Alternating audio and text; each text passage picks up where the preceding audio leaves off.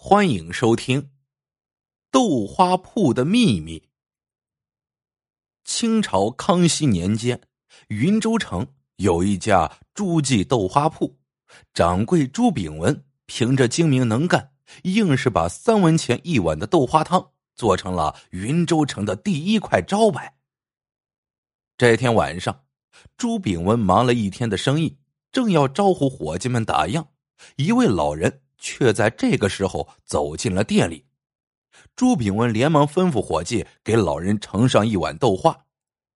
不一会儿，伙计就端上了一碗热腾腾的豆花。老人点点头，先是不紧不慢的用鼻子一闻，点点头，接着低头喝了一小口，细品了一下，又微微点了点头。过了好大一会儿。老人才把这碗豆花喝完。朱炳文掌柜见这老人吃的如此认真，就走过来问道：“老先生吃的可好？”老人沉吟了一会儿，说道：“掌柜的，恕我直言，这碗豆花虽说葱姜佐料很正，但豆花里却隐隐有一股霉腐味道。”不知是何缘故。还有那豆花入口即化，如果能多点筋道，就更好了。朱炳文一听这话，就知道老人是个大行家。原来制作豆花的时候，他让伙计在原料中掺进了一些已经发霉变质的黄豆，而豆花筋道不足。则是在制作时加了过量的水。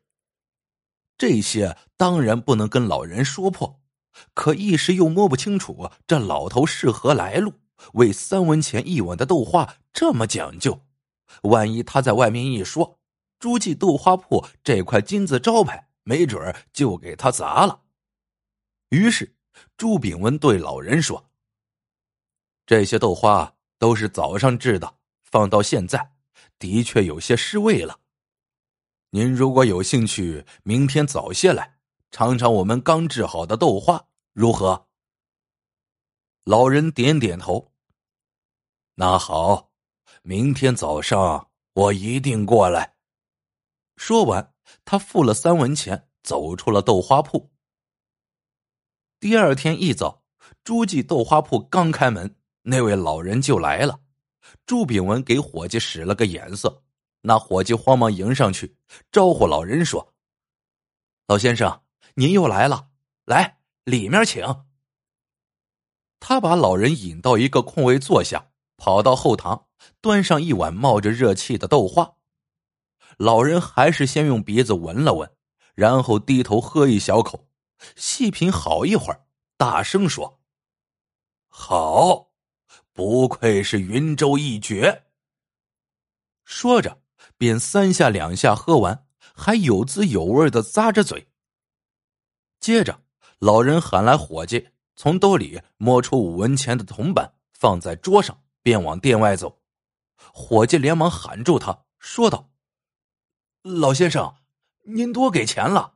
我们店的豆花是三文钱一碗，您却给了五文。”老人头也不回，边走边说：“朱记豆花名不虚传，五文钱一碗，值。”伙计把情形给朱炳文一说，朱炳文想了一会儿，就说道：“这老头是个大行家，为了咱朱记招牌，以后他来的时候都给他盛小锅里特制的豆花，结账时。”他爱给多少就收多少。自那以后，老人每天都来，伙计按照朱炳文掌柜的吩咐，每次都给他开小灶。老人也不含糊，结账时一律付五文钱。这样过了没几天，有些食客见老人喝一碗豆花付五文钱，以为朱记豆花涨价了，也跟着付五文钱。伙计不得不大费口舌。给他们解释，朱记豆花没有涨价，但还是有些人喝完豆花后也不喊伙计，直接把五文钱往桌上一扔就走人。这样一来，在同一家店里喝碗豆花，有的人花的是五文钱，有的人却只花三文钱。朱炳文掌柜从来没有遇上过这样的事不过有人愿意多送钱，对他来说总是好事说明朱记豆花的金字招牌在云州城没人能比。把豆花按五文钱的价钱卖，看着架势一点也不会影响客源。于是他找来笔，写了个牌子，对伙计说：“你把这个牌子挂到店门口去，把价格统一起来。”不要弄乱了。伙计接过牌子一看，上面写着：“诸记豆花五文钱一碗，童叟无欺。”牌子挂出来后，那个老人就再也不来了。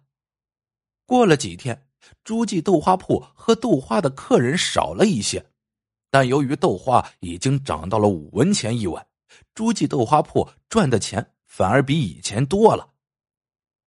又过了一些时候，诸记豆花铺的生意突然急转直下，食客越来越少。朱炳文掌柜急了。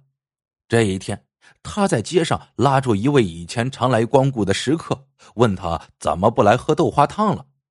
那人看看朱炳文，说道：“原来你不知道啊，云继城又开了一家豆花铺子，那家铺子的豆花只卖三文钱一碗。”味道却比朱记豆花的还要好。朱炳文一听，大吃一惊，连忙赶到那家新开的豆花铺，一看究竟。他刚走到新开的豆花铺门口，掌柜的便迎出来了。一看朱炳文，顿时愣住了。怎么是你？掌柜的。正是以前那位每天都去朱记豆花铺喝豆花的老人。老人笑呵呵的朝朱炳文做一揖，说道：“不错，是我。为了开这个小铺，我特意到你那里品尝朱记豆花。喝了你做的豆花，觉得绝对要值五文钱一碗，所以每次结账的时候，我都付了五文钱。”一听这话，朱炳文简直哭笑不得，因为那晚差点被老人看出选料和做工上的破绽之后，老人再去的时候，朱炳文每次都让伙计给他盛精致豆花，那是专为云州城的达官贵人准备的，是他朱炳文下最好的料，花最大的精力制作的。这种豆花不在店里卖，而是专门送到达官贵人的府上。每碗豆花要收二十文，这样才是朱记豆花的真家伙。老人又说：“朱掌柜既然肯来赏脸，何不进来喝一碗我做的豆花？我的豆花三文钱一碗，绝对货真价实，童叟无欺。”朱炳文正想探个究竟，他硬着头皮进了铺子。老人马上让伙计端上一碗豆花，朱炳文只吃了一口，马上就叫起来：“这，这不就是我给你喝的豆花吗？”顿时，他心里雪亮，啥都明白了。这老头先是激他拿出最好的豆花，吃了一段时间后，这老头就把诸记精品豆花的配料诀窍全摸到了。掌握这个诀窍之后，他又故意每次多给两文钱，引诱朱炳文涨价。他自己就趁着这个机会开出一家豆花铺，以低价入市，把云州城喜欢吃豆花的食客逐渐吸引过来。朱炳文气得满脸通红，却又无法发作。老人一看，给朱炳文施了一礼，说道：“朱掌柜。”不出此下策，我的豆花铺在你眼皮底下不可能开出来。承蒙朱掌柜容让，让我有机会站住了脚跟。朱记豆花树大根深，你只要重整旗鼓，何愁生意不旺？到时我们两家遥相呼应，保管那云州城吃豆花的人会越来越多。朱炳文回到店里，马上让伙计把那些低价买进的发霉变质的黄豆全都处理掉，在门前重新立了块牌子，上面写着：“诸记豆花三文钱一碗，童叟无欺。”过了没多久，诸记豆花铺的生意又好了起来。好了，这个故事到这里就结束了。喜欢的朋友们记得点赞、评论、收藏，感谢您的收听，我们下个故事见。